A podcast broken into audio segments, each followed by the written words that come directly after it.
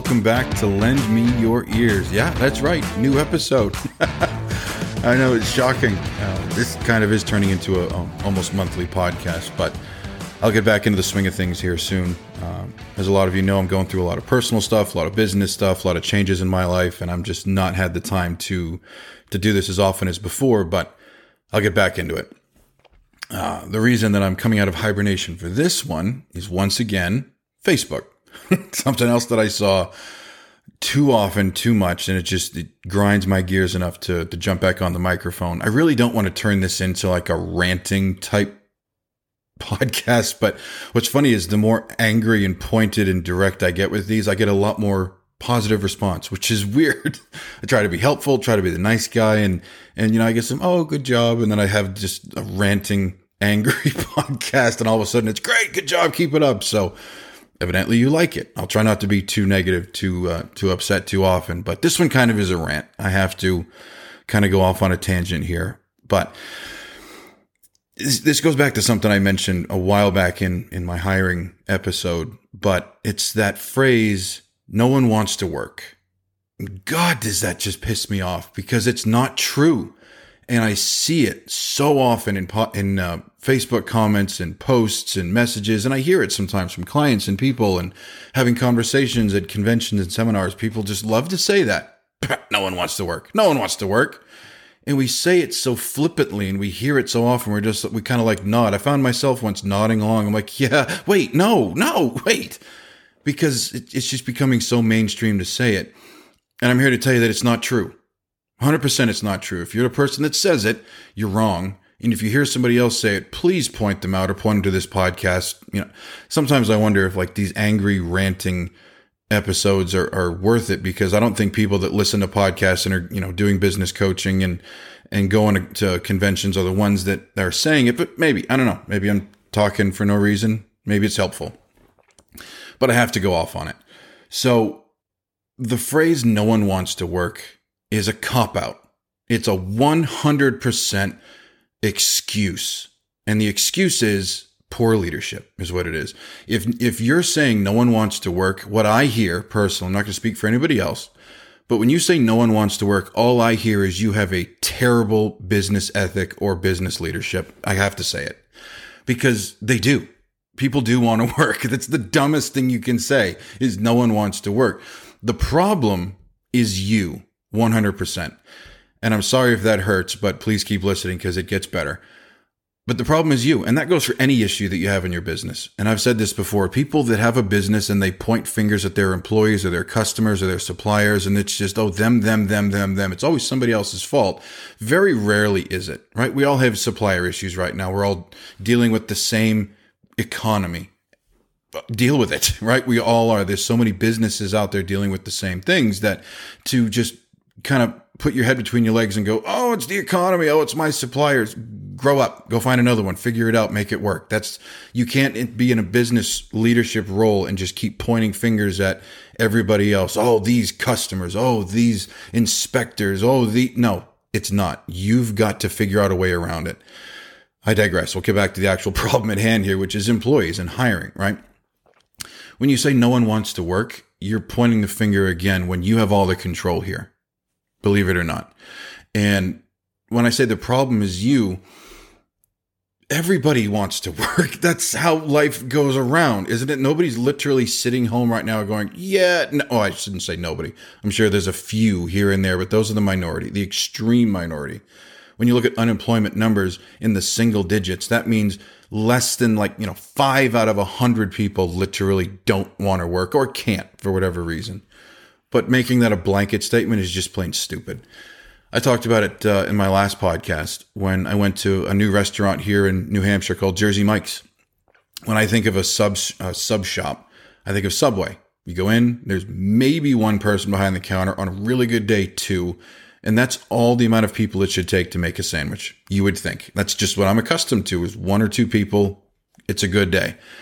Walking into a new restaurant and seeing 12 people behind the counter blew my mind. I'm like, first of all, as a business owner, I'm like, you must be hemorrhaging money right now. Your labor margins must be through the roof, because how much money can you be making to support 12 people on the clock at the same time? for sub sandwiches. So that was my own little like inner turmoil as I'm watching it. But then I was fascinated by how it worked. They found something for 12 people to do. There was nobody standing around doing nothing. That was the first thing I looked for, was that guy, right? You want to find that guy that actually doesn't want to work. And there wasn't. Out of 12 people crammed behind a sub counter, everybody had a job. Everybody was moving, doing something. And I was severely impressed. I'm like, this is good. Profit margins, labor margins aside, it's working, right? But then my mind went to, how did you get 12 people to work at a sub shop and at the same time, right? Is this like the entire company? Do you have triple the amount and they're at 8-hour shifts? Like, I want to grab that business owner and just buy him lunch, talk to him, like, hey, what's going on? How does this work? But that feeds into my mindset, is the people want to work. You just have to give them a place to work and something to do. So the other thing that I notice about the people, I'm going to say them. I don't like being that them, those people guy, but really it's a group of people that usually say it. Those people that like to say no one wants to work usually share some common qualities. The one that I assume is the one that you're just a terrible leader or trainer and you don't know how to run a business. That's just my own personal jadedness. The other side of it is they're usually smaller, right? And they think that that's the way that business runs and that's the way that all businesses run and everybody's in the same boat. But then they look and there's these people that hate big chimney business, like we're some kind of fat, rich, you know, just cigar smoking, don't do any work and don't understand the little people. It's stupid. We're all in a small business market. We're all, most of us still doing work out there with the people. This is, you know, we're not running multi-billion-dollar conglomerations, right? There's no Elon Musk chimney company. So that whole big chimney business is bad thing just upsets me, because there's really, really good big chimney companies out there, right? Lindemann, for those that don't know, has hundreds of employees. Like, they're the ones that stay kind of low. I always thought Mark Stoner's company was the biggest or one of the biggest, and then come to find out Lindemann's just blowing it out of the water, and they're quiet about it. You don't really hear about them very often. They're not in your face. And that's why I didn't really realize, but Lindemann's huge and they're doing a good job at it. Stoner does have, I don't actually know the numbers, so I'm completely guessing just from having seen and been there. But Stoner's got, I think, 80, 90, maybe close to 100 people now. Not really sure. Jasper Drangler up in Wisconsin. And keep in mind, this is Wisconsin, right? I've talked before about how I have 30 chimney companies in my direct market within an hour of me.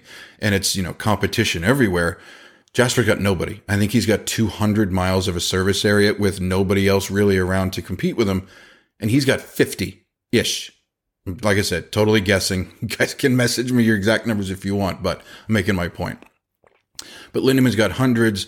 Stoner's got almost 100. Jasper's got like 50-something. Winston's, Chuck Hall down in Washington, he's got 40, 50, 60, somewhere in there. He's got a ton of people. I'm right on the cusp of 30. We're at 26 right now. Just lost a couple. Anthony Valerio, who I'm going to see next week for training, he's right on par with me. Guy caught up. When I met him, I had 5 or 6 employees, and he had 1. He passed me recently, and then I caught up. So this is kind of fun to go back and forth. But he's right around the 25, 26 mark right now. And there's a bunch of others I can't remember, but I'm just making the point that it's possible to grow your company past 2. That's it. Not that you have to put that in there for all those people that say that big business is bad and chimney sweeps are supposed to stay one man in a truck forever. Fine. If you believe that, there's still a place for your company growth and for your personal growth. What I'm talking about is the people that are hiring. All I'm saying is it's possible, right? So for someone to say no one wants to work, and then I just listed off 6 companies that have over 300 combined employees, you're wrong. And that's not even counting all the people that are out there that are listening right now that have 4, 5, 6, 7, 10 employees. You're in this mix too. You're hiring as well. You don't have to have hundreds and multiple dozens of people to fit this category. If you have more than 2, you're worrying about hiring. That's the point I'm making today. The people that say no one wants to work usually have a problem getting past 2 or 3, and that they don't realize it's a them problem, because there's a lot of other people proving that people do want to work. So let's get that out of the way. So here's the hard thing for people to grasp. The problem is that people don't want to work. That's not the problem. The problem is people don't want to work for you.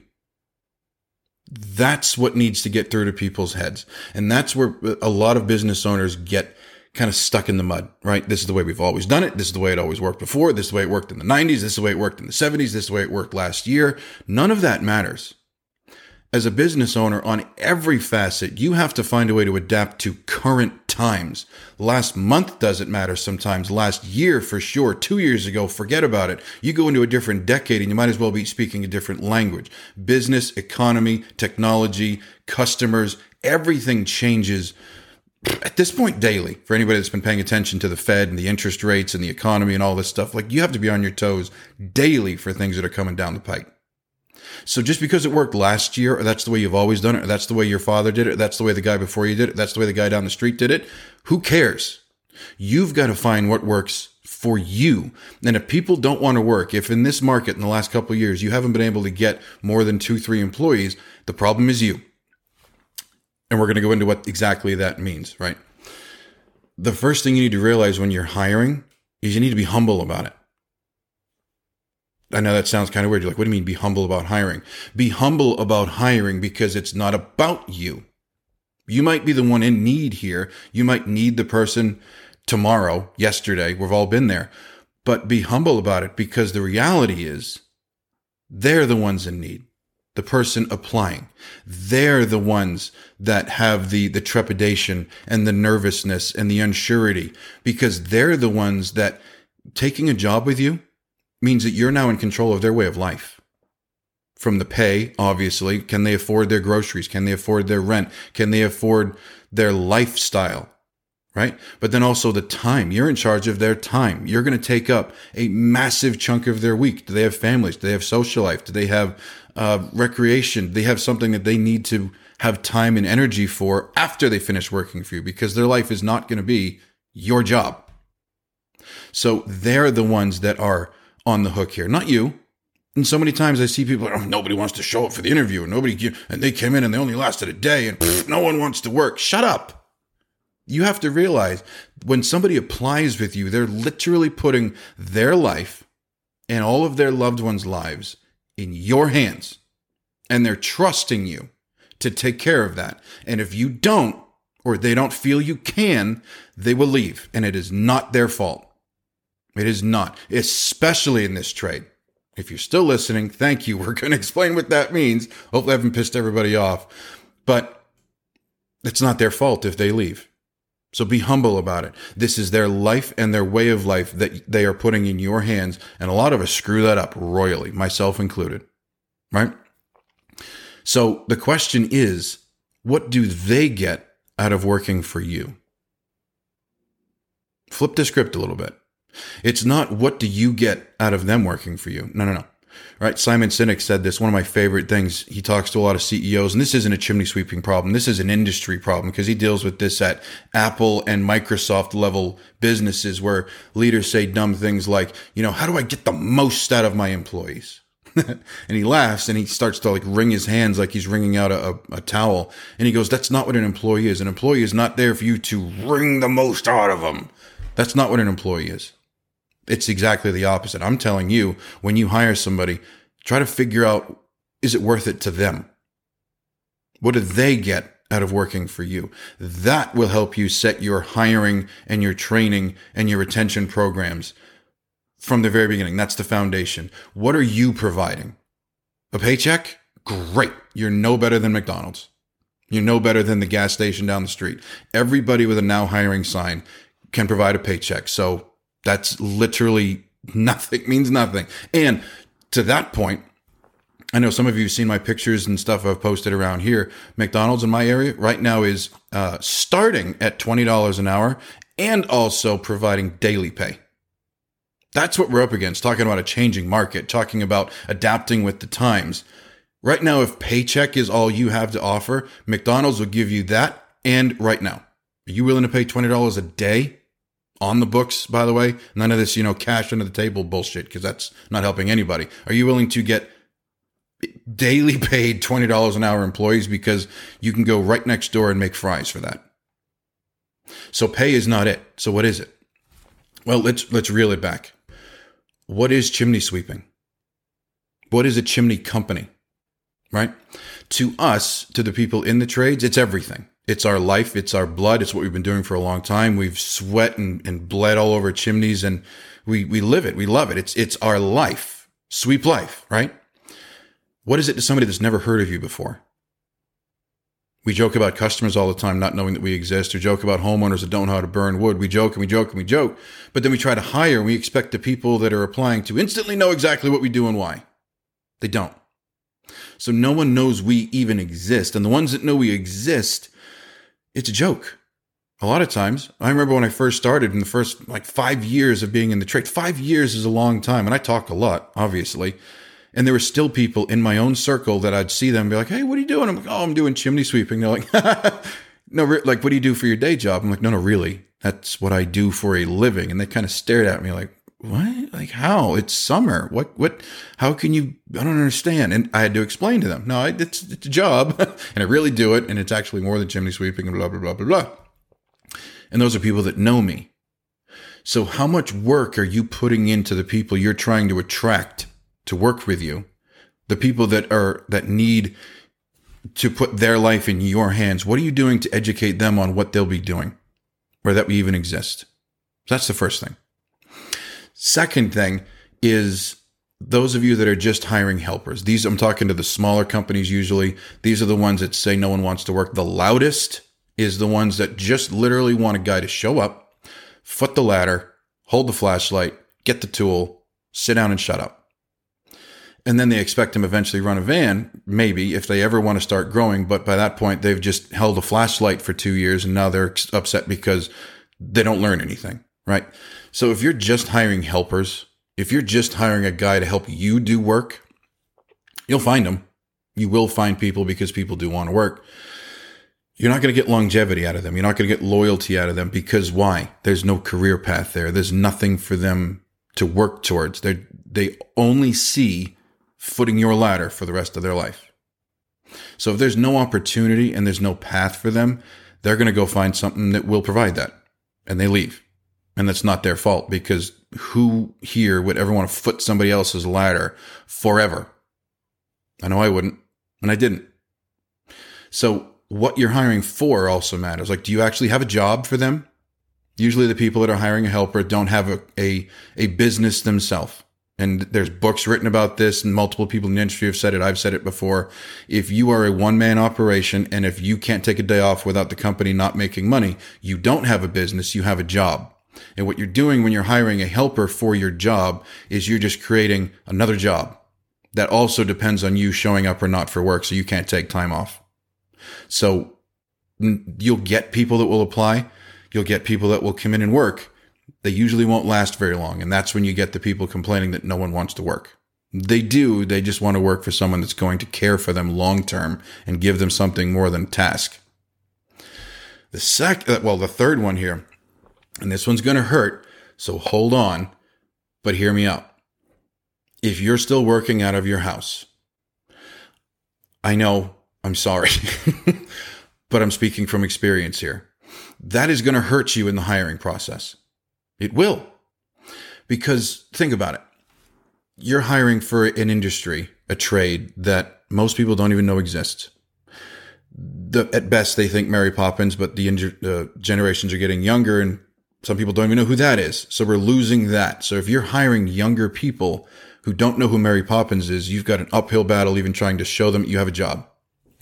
Let's say you do a good job of that. They know you exist. They're like, you know what? Let's try out this chimney thing, right? I could be a plumber. I could be an electrician. I could be a roofer. I could work for my buddy who's a framer. Like there's so many jobs that everybody knows exists. Let's try out this chimney thing, I guess, maybe. And then they're like, okay, and they look up the ad, wherever you have it, we'll get into that later. They look it up, they want to do it, yes, all right. Where are they going to go to find where to go for the interview? You're going to give them an address? Maybe. Or they're going to look it up. Either way, 99% of the time, they're going to type that into Google. And I didn't realize this when I worked out of my house because I ran a company out of my house for 4 years. And I had the same problem. People weren't showing up for interviews or only certain people were showing up for interviews. And I'm like, man, this pool is really low. I'm scraping the bottom of the barrel here. Why? It wasn't until we moved out of my house and we went into an actual building and I had to change my address on Google. And it took a while for that to take effect because Google isn't overnight. So it took a week or so, I forget. But I'd never really Googled my own company before. And I did, trying to see when it would update. And I wanted it to update because I was appalled when I looked up my company and clicked on the address and clicked on the street view, because the street view of my company was my house. My house is a little worse than most. I had moved into a house that hadn't been kept up for years, needed a lot of work, and I put a lot of sweat equity into that house. When I moved into it, the bushes were overgrown, the trees were hanging over the driveway was full of potholes, and it was, you know, it was a mess of a yard. It was just an ugly setup. And that's what Google Images showed for my house. I put a shit ton of work into that home, literally cutting down trees on my own and digging up and having it backfilled and getting the yard done. And it was beautiful. I had a nice big yard with the irrigation system, and it was clean cut and presentable. But the Google car never drove down my street for another 10 years. So all those times that I was putting out a hiring ad or sending people to my house and they were typing into Google, they were seeing my overgrown shrub of a mess house. I'm surprised anybody even showed up at all. Maybe you have a really nice house. Maybe it's really presentable and Google took a really nice image and it's great, but think about that. Somebody that's taking a chance on you and taking a chance on an industry they've never heard of, and they go to Google and they type it in and a picture of a house shows up. Or maybe you're one of those where you live way off the beaten path and there is no picture of your house. It's just a picture of woods. When you know those, when you're looking for houses, going to a job and you're like, oh, great, there's no driveway. I got to bring out my machete so I can get there. Usually really nice houses, but they're off the beaten path for a reason. They don't want to be seen from the street. Maybe you got a really nice house, but you can't see it. So if somebody's going to go to your place of business for an interview and they pull up a picture of trees or a house, you lose a little bit of credibility. You might even lose them completely. So that is working against you. I know a lot of people are proud of that. I know a lot of people don't want to move out of their homes. I know a lot of people don't need to stop working out of their homes. I'm not saying you need to, but I'm saying you have an uphill battle when you're trying to hire. On top of that, who you hire is now going to be important to you because you're now asking them to come to your home every day. I remember when I was still working out of my home, my daughter Grace had just been born.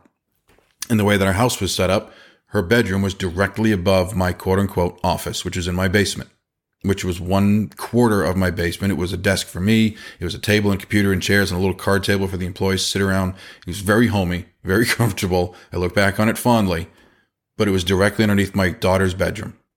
And babies usually don't, wake up at the crack of dawn after a while. And we were there, 6:30, 7 o'clock in the morning sometimes. And we'd have to be whispering. We're like, okay, did you make sure to grab the ladder? I'm like, shut up the baby. We're like banging ladders around and throwing stainless steel around the driveway, which was the driveway was right off of her bedroom as well. So car doors slamming and alarms going off. Like, we had to be quiet because my baby was asleep right above us. And I'm like, I got to be careful who I'm bringing in my home. Because they're coming in my home with my sleeping daughter right above us. Like, that's how I operated for 3-4 years. And looking back, I did have people apply. I did have people show up, but not many of them lasted. Some of them did. A lot of them didn't, because the quality of people that I was getting were the ones that needed the job that bad. And I'm not going to go off on hiring tactics. That's in the hiring episode. Go back and find it. But things like drug tests and background checks, you need to do those. And the people that complain about not wanting to work are the ones that think the pool is so shallow they have to hire whoever shows up, so they usually don't. I'm raising my hand right now because that was me. I couldn't figure out why nobody would show up for my interviews that were scheduled. Probably because they drove past my house and they were like, no. Or they looked it up on Google and were like, okay, nope. So if you have an issue with people even showing up, maybe they're setting the interview and they're not showing up. One of the issues could be what comes up when they Google your address. Don't know what it looks like. Could be part of the issue. Could be more. But that's one of them. So working out of your house is working against you. The next thing is, let's say you have a presentable house. You have a storefront. You have a really good ad. People know that you exist.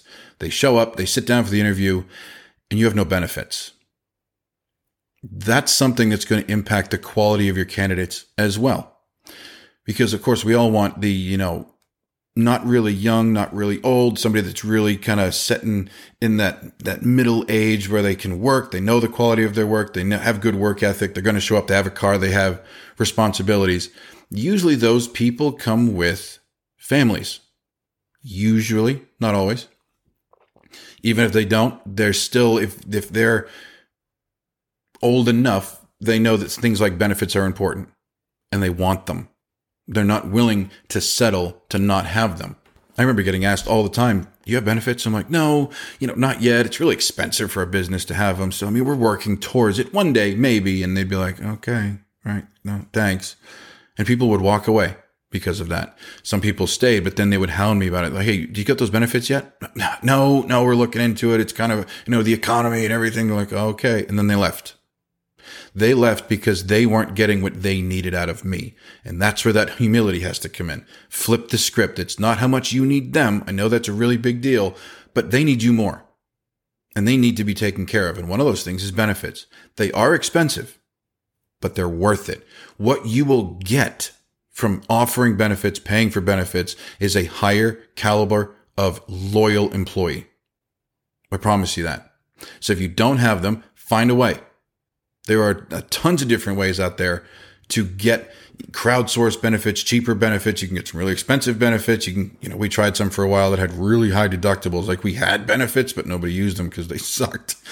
There's ways to get them and there's ways to keep getting better at them. So have something for them.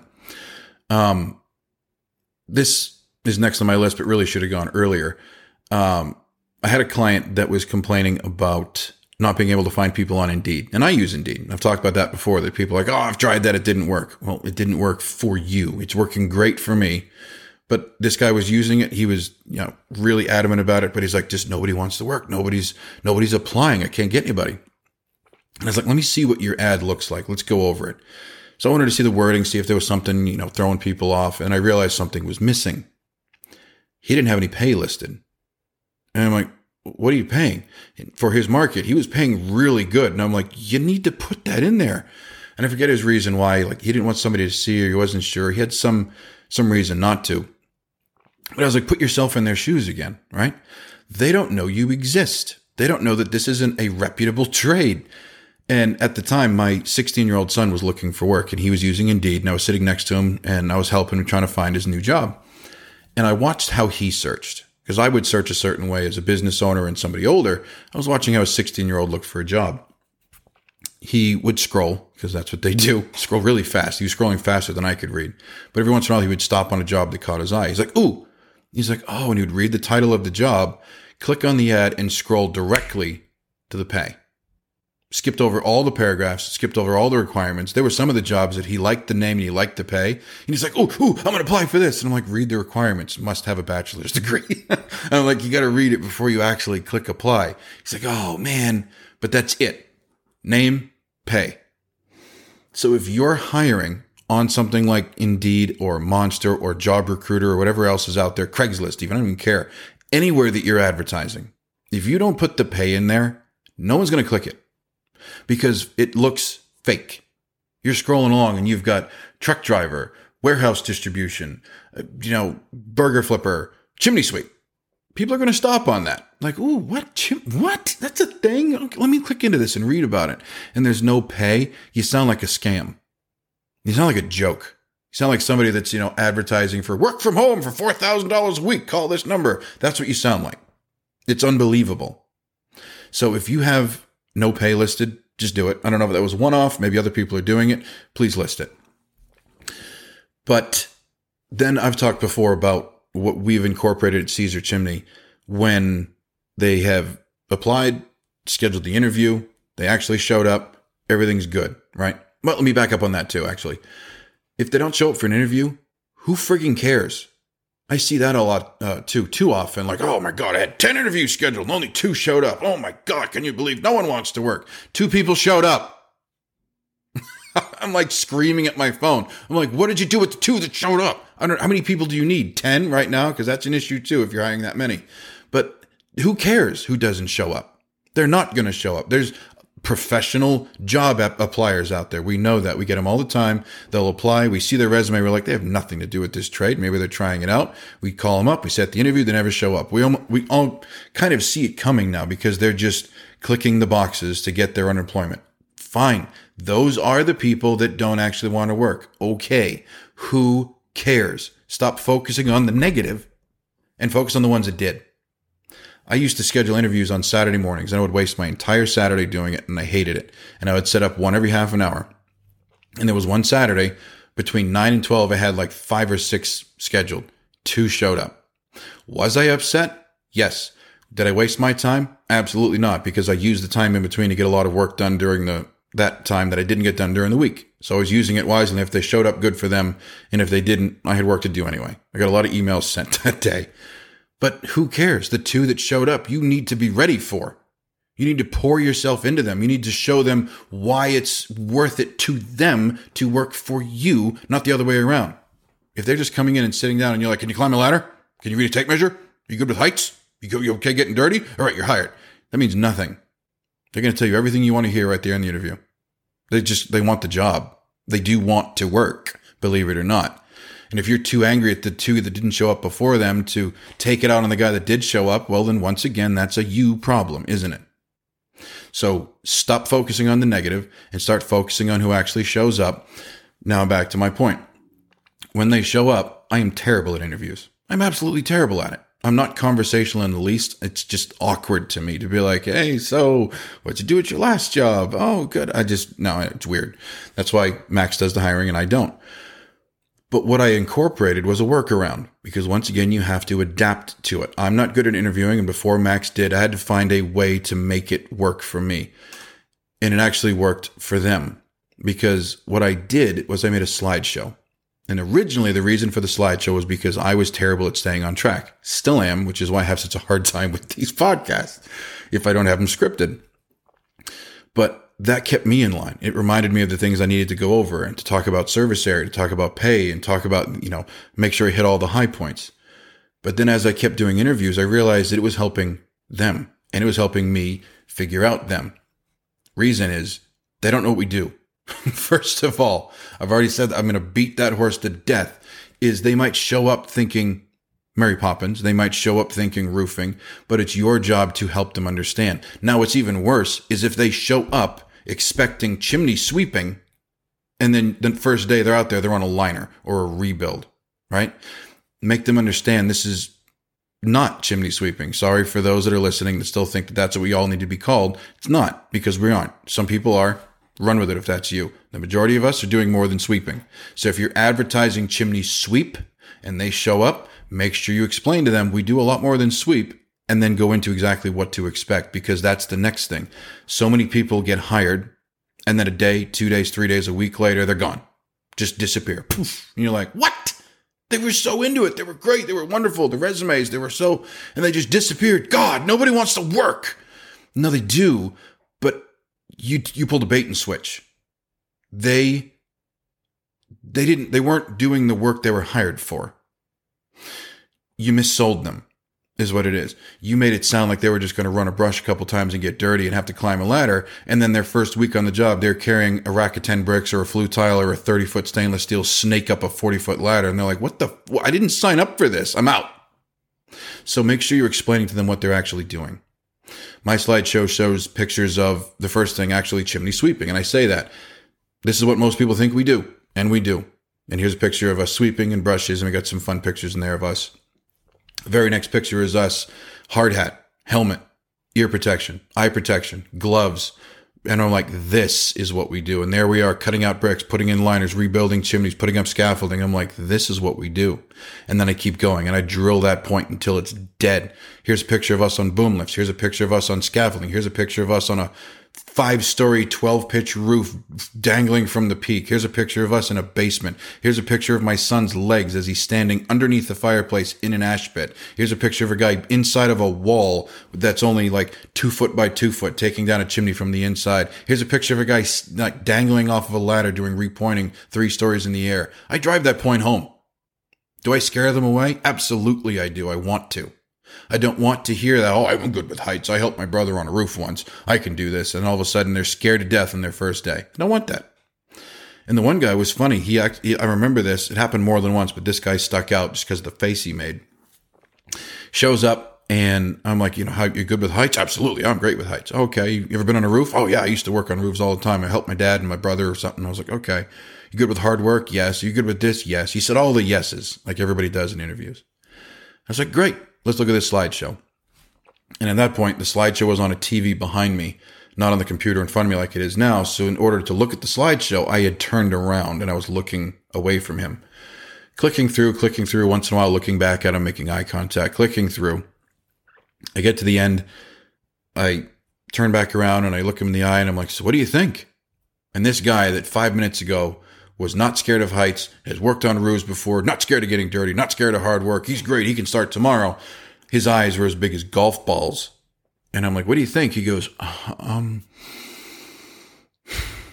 you know, I just realized I actually am scared of heights. And I said, I 100% understand. Thank you very much for showing up. Shook his hand and he left. That guy in any other company would have been hired. Because he said all the right things. He said all the right things. I can read a tape measure. I can carry a ladder. I'm blah, blah, blah, blah, blah. I've done this before. Great. Start tomorrow. And then day one, his knees are knocking. Day two, he doesn't show up. And then day three, the business owner's on Facebook going, nobody wants to work. It's bullshit. You undersold the job. You didn't prepare them. You underprepared them for what they were going to get into. So it's a lack of preparation. But let's say you didn't undersell it. Let's say you've done everything right up to this point.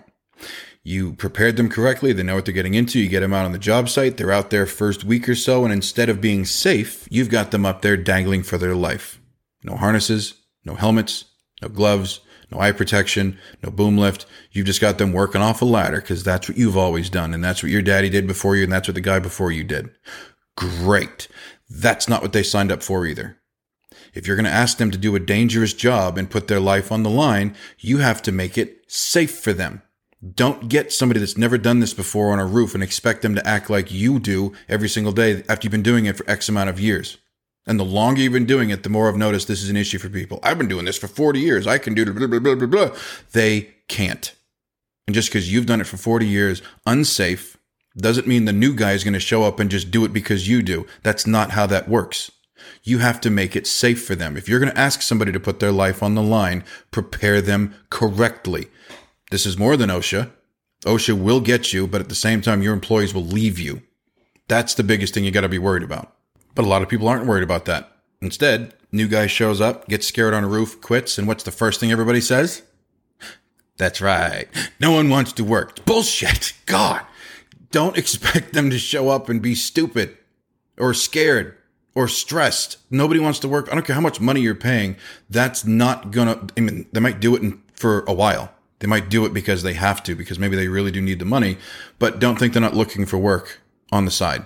And they'll leave at the first chance of making the same amount of money without having to risk their life. So make sure they're safe. PPE and the equipment needed to do this job correctly is expensive. Yeah, it is. You know how many boom lifts we rented last year? $100,000 worth. So I bought a $100,000 boom lift. Was that expensive? Hell yeah, it was. Do we charge for it and make a profit now? Yes. Different topic. But why did I do it? Because it's safer and because it's cheaper than renting it. How much scaffolding did we put up? We put up a ton of it.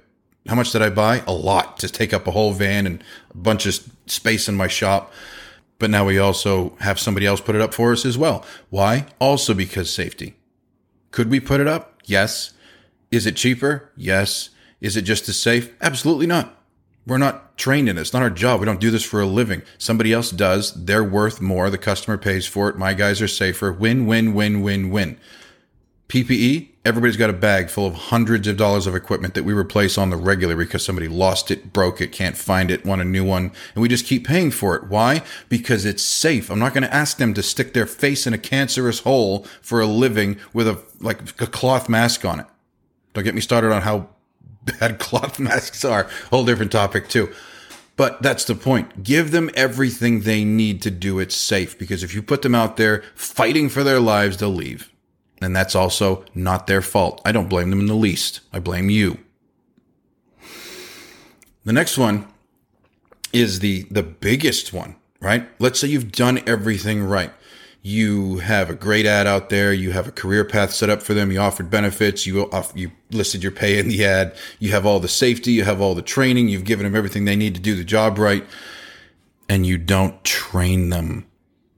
That's different than the guy that hires the helper. It is different.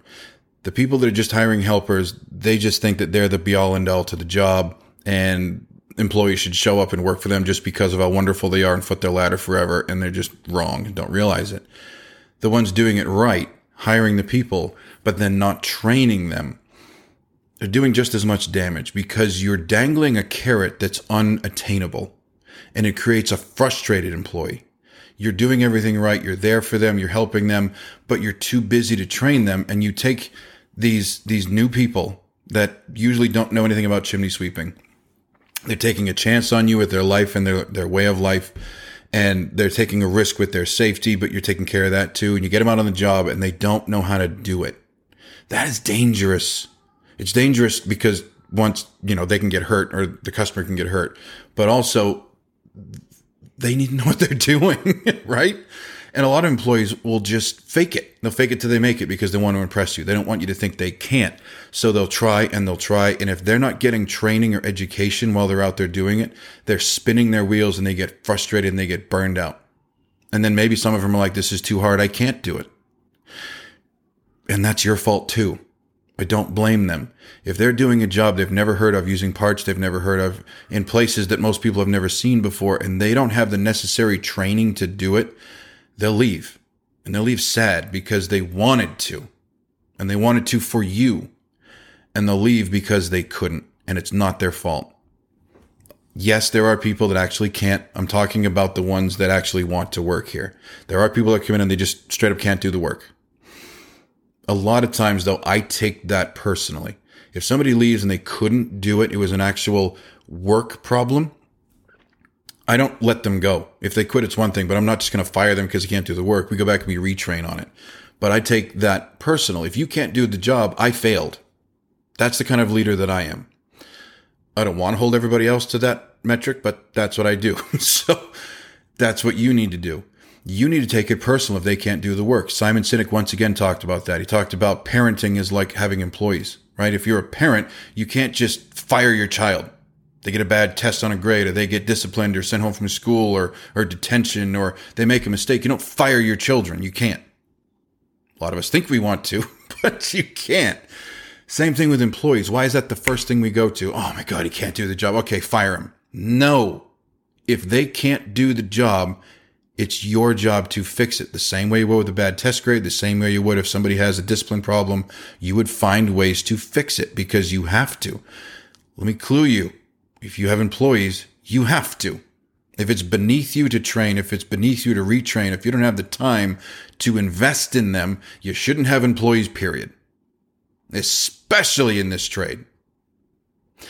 It's one thing if it's roofing or electric or plumbing or HVAC, something that's mainstream, something they've seen on TV or seen somebody else do or know a guy that did, that's out there enough that they know enough about it. And then there's schooling and education and all of that, that you can kind of get, you can make it. But if we're asking them to join a job that no one knows exists, using parts they've never heard of in places they've never seen before, and they don't know how to do it, that's a you problem that you have to fix. Training in my company is the #1 investment. For a reason, not because I like to tout certifications. How many times have you heard me talk about how many certified guys I have? I won't. I have a lot. And I am proud of them for doing it, but it's a them thing, not a me thing. I give them the opportunity to get the certification and I praise the shit out of them when they get it. But training is a them thing. If you're out, and I've heard people say this too, there's people that are mad at the CSIA and there's people that are mad at the NCSG and everybody else because the certification doesn't do enough marketing for them. Get out of here. The certification doesn't market for you. I worked for a guy that did that. He literally got me certified and he told me specifically so we could put it on the van and use it for marketing. If that's your idea of certification or education, I got some choice words, but I don't want to put the explicit filter on this episode. Don't do it.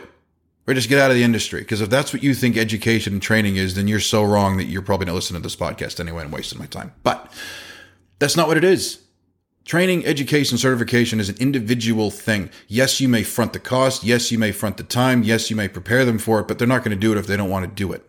It's an individual thing that should be praised and it should be encouraged by you. If you don't make it a big deal, it won't be for them. You need to make it a big deal because they need to know what the hell they're doing. If this job is done wrong, people die. That's how serious this job is. I think a lot of people miss that. It's a means to an end. It's a sales thing. Look how much money we make. Look how big my company is. Blah, blah, blah, blah, blah. If we don't do this correct every single day, people die, from the sweeping to the installation to the work itself. Employees, customers, and you name it. This has to be taken seriously. So if you bring them in and you want to invest and you want them to last, the number one thing you have to do is train them, and train them day one. I've said that time after time. I worked for a guy, and I was also the guy that hired people, and the first day was, get in the van, here's your shirt, follow me and do what I do. Keep your mouth shut. Does that sound like your company? Is that day one for a new employee? If you can't take the time to invest into them, make it. Make it or don't hire. Don't blame them for not wanting to work. If they don't know what the hell they're doing, they're not going to. Day one shouldn't be, follow me, I got a job to do. You just hired a helper. Congratulations. I hope he foots your ladder well. Yay. Day one needs to be, hey, what do you know about chimneys? No? You never? Santa Claus? Okay, good. That's what most people know. Not a bad thing. So let's start at the top. This is actually a chimney cap. All right, this gets confused a lot with a crown. A lot of people will call the crown a cap, but the crown is actually this piece right here. That's the cement top that covers the top of the chimney and sheds water off it. So this is a cap. This is a crown. These square or round things in the middle, these are called flues. Believe it or not, they're actually not one solid piece. They're actually 2-foot sections stacked on top of each other. Yeah, I know. Yeah, even that tall. That one over there, 40 feet worth of stacked on top. Yep, I know. And on you go. Because they have to know what the hell they're talking about before they even touch it. So start with definitions day one. I don't care if you don't have a training set up or time. That's what you're doing in the van. Draw some pictures. Pull some pictures off the internet. I have pictures I can sell you. People have pictures everywhere. Get a picture of a chimney and draw on it. I don't care. Stop making excuses. I don't have time to train. You do. Get a damn picture and show it to them on the drive to the job and go, here's a crown. It's not that hard. But so many people are going, I don't have time to train. Well, you shouldn't be running a business. You shouldn't be putting people in harm's way, doing dangerous work if they don't know what they're doing. Train them. But day one should be entry-level stuff. Here's a chimney. Here's what it does. Here's how you sweep it. Here's how you inspect it. Here's what this means. Here's what efflorescence is. Here's how flashing should look. Here's how a damper operates. Like, you should be up their butt for the first month, showing them how to do that job. Minimum. We started doing that way too late, and I told you that before. I'm saying this with all this passion because I have been that guy, and there's still people out there telling me that I'm wrong. It's funny.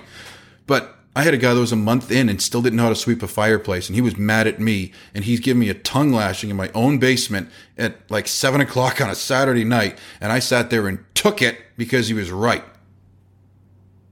I wasn't doing training. I wasn't doing reviews. I wasn't checking in with him. I didn't make sure he knew. I just assumed. And he's out there feeling worthless. He's in a customer's home feeling stressed. The customer's watching. He doesn't know what he's doing. He just, by luck of the draw, had never been in a fireplace in a month. We hired him in the summer. We're doing a lot of masonry. We had a lot of wood stoves. Like, he had done liners. He had done rebuilds. I thought for sure he had done a fireplace sweeping. So when I sent him out with a guy to go do it, he couldn't. And that's my fault for assuming, because I didn't train and I didn't check in on him. So don't assume that they're just going to do it because you can or they saw you do it. Actually train them, please. There's so many guys that I have seen bottom out of this industry or phase out or burn out because they just were never trained. I get it a lot too. I've had people come in my company where it's funny. The owners tell me, I mean, you can hire him if you want. I mean, I couldn't get him to go to the next level. Like, I just couldn't. He just doesn't want to work. He just didn't want to. I hear all the excuses. And when an owner says that to me, I just smile and nod. I'm like, I know, right? Employees. And then I go back and I train the shit out of them. You know, what's funny is those employees are amazing. I gotta be careful because some of them are listening and some of the owners are probably listening. And you know what? I don't care. Because the employees that I've got from other people that tell me that crap that they don't want to work and they can't and they won't, they do amazing when they're put into a position where they can thrive and grow. And if you're listening, if you're one of those employees, You're killing it. You know who you are. But stop with it. Stop with the excuses. God, I'm so sick of the no one wants to work thing. They do. They do. They want to know what they're doing. They want to be educated in it. They want to be rewarded for it, which is pay, but that's just a part of it. I have a slide I put in my presentation at MACA last year that showed that, and it showed the top 10 things that employees want in their job, and then the top 10 things employers think employees want, and they were ranked. Number one was pay from the employers. They're like, they want pay. That was 5. It was number 5 on the list out of 10. Number 1 was rewarding work. The work itself mattered more to them than the pay. 5 times more. That's what we're getting wrong here, is we think we're just going to throw a big number at somebody, have them get in the van, throw a shirt on them, and they're going to hold our flashlight forever. And they don't. And we're like, they don't want to work. It's stupid. Stop with that. Which brings me to the last thing on my list, which kind of sums everything up all in one, which is lack of leadership. You've heard it before that people quit bad leaders. That's true. All the things we've talked about here, the quote is actually people don't leave bad jobs, they leave bad leaders. People are like, well, what do you mean they don't leave bad jobs? You know, they won't. They will put up with a lot of crap. They will stay longer than they should and then eventually leave. Loyalty, longevity comes from leadership. All the stuff we've talked about here, lack of safety, lack of training, no benefits, hiring just a helper, not even advertising your job correctly. That's all lack of leadership. That falls on you. Everything falls from you. A fish rots from the head, right? So I'm not pointing fingers here trying to make enemies. I'm trying to point out the fact that if you're a leader, if you're a business owner, stop puffing your chest out like that's some kind of a title and start doing it. Start leading your company. Everything starts with you. The attitude, the culture, the training, the processes, everything starts with you. And if it fails, guess whose fault it is? Something else Simon Sinek said. He goes, leadership is a terrible place to be. Because if everything goes right, you have to give away the credit. If everything goes wrong, you have to take all the responsibility. He's 100% right. That's what a leader is. And if you can't take it, don't be one. That's why I'm being so hard on this topic, is because hiring is not the employee's fault. Most of the time. Have I had employees not work out? Absolutely. God, like when COVID started, we had 6 employees. And I remember because I shut the company down for those 2 weeks I've talked about, and I had a masonry training and it was only 6 people deep. And I was like, we're just going to take 2 weeks and figure our shit out because we might not have a job next week. I had 6 people. And then I remember watching the news and they were talking about layoffs and they were talking about companies closing and they were talking about people not having jobs. And I'm like, and I'm watching Facebook too at the same time. And I'm seeing a lot of this negative commenting from other business owners. Like, oh man, we got to shut doors. We can't. No one wants, everybody's firing people. And I went the opposite way. If everybody's firing people and everybody's shutting down businesses, that means there's more people for me to hire. That's where the eternal optimism comes in that I try to have. I'm like, shit, if all these restaurants are laying people off and all these companies are closing down and there's more people in the market, that means there's probably people that have been waiters and waitresses and office people and warehouse workers their entire career so far. And that's all they think there is. Let's market to those people. Let them know there's a place they can come and work and grow. And let's see what happens. And wouldn't you freaking know it? We tripled in 2020. Went from 6 to 18. Through COVID, when we weren't even supposed to be in people's houses and we weren't even supposed to be working, and everybody else is going, oh my God, we got to shut down. We can't find employees. No one wants to work. I tripled in size. Did I advertise it? No, because I don't want to be a dick and act like I'm rubbing it in people's faces. And I'm not rubbing it now. I'm just showing you that it's possible. We tripled in 2020 in company size when everybody's complaining about employee and unemployments and no one wants to work. So keep being negative because I'll just keep taking them. All right, that was mean. But that's my point.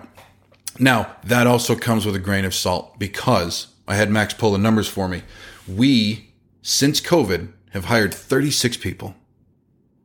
36 people in just over 2 years.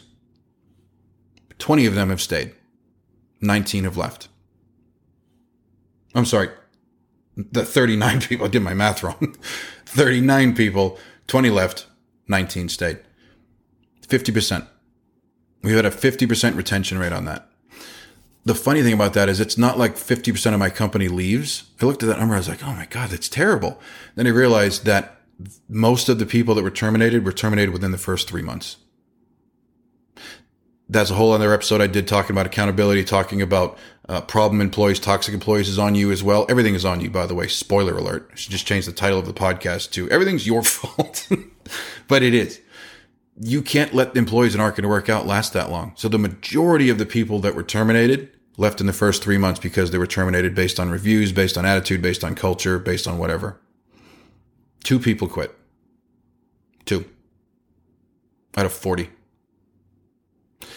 It's not that they don't want to work. It's that they don't want to work for you. And you, that's not a dig. I'm not saying that you suck. Maybe you do, whatever, if the shoe fits. But when you're a business owner, your job is to adapt. Your job is to fix the leadership, starting with you.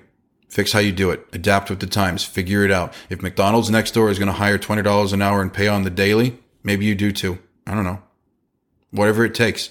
If you don't have benefits, if your Google image is the back of your house and you can't understand why no one's showing up for interviews, figure it out. Start meeting at a coffee shop. I don't know. If you're not advertising your pay or benefits in your ads, why even advertise? You're not going to get people worth the quality of the applicant you want to apply on the regular and stay for a long time, because why would they? If no one even knows you exist, start doing some marketing, some PR, get yourself out there so that people know that it's a reputable trade. Right? Stop blaming the people. Stop blaming their age, by the way. That's another thing. Oh, these freaking millennials. Oh, my God, these Gen Zers. No, these. That's the other thing. God, I could keep going on this. The age thing, right? I have these numbers, too, because that's my favorite when somebody says to me, oh, my God, this next generation doesn't want to work. Am I right? I'm like, you're not. You're not. And let me tell you why. Here's some real numbers. I have 26 people in my company. Out of those 26 employees, 18 of them are between the ages of 18 and 25. That is 69% of my company is Gen Z. And they work harder than you. I don't care who's listening. These guys and girls are killing it. They do things that I wouldn't do on the regular. I'm like, go get them. I could not be prouder of the Gen Zs that work for me. And then when I see some asshat go, this next generation sucks. No. They don't. 69% of my company will tell you otherwise. And a lot of other ones too. All the names I listed before, Anthony, Chuck, Jasper, Mark, they'll tell you the same thing. This next generation, rock stars, every one of them, when they're prepared for it. The rest of the numbers, by the way, 26 to 30, I only have 2 out of my whole company are 26 to 30-year-olds, which is 73% total are under the age of 30. Almost 3/4 of my company falls into the category that most people like to shit on all the time. So that's fun. The next stat, 30 to 40-year-olds in my company, 5 of them. Almost all of them in leadership. I'm one of them, but it's 19% of my company. 30 to 40-year-olds. Most people think that that's the age you have to get a good employee. You're wrong. 3/4 of my company will tell you so. And there's only 3% of my company, 1 employee, that's over 40. He's my general manager. So it's not the age. Leadership usually comes with maturity, comes with age, comes with experience. Yes, but work, ethic, loyalty, that can come with any age. That matters if you pour into them. So stop blaming the age too. I think I've beat this horse enough. To sum it up, stop blaming the people, stop blaming the age, start looking at yourself. People do want to work, but they want to work. And if they don't want to work for you, that's a you problem, and it's up to you to fix it. Thank you for lending me your ears.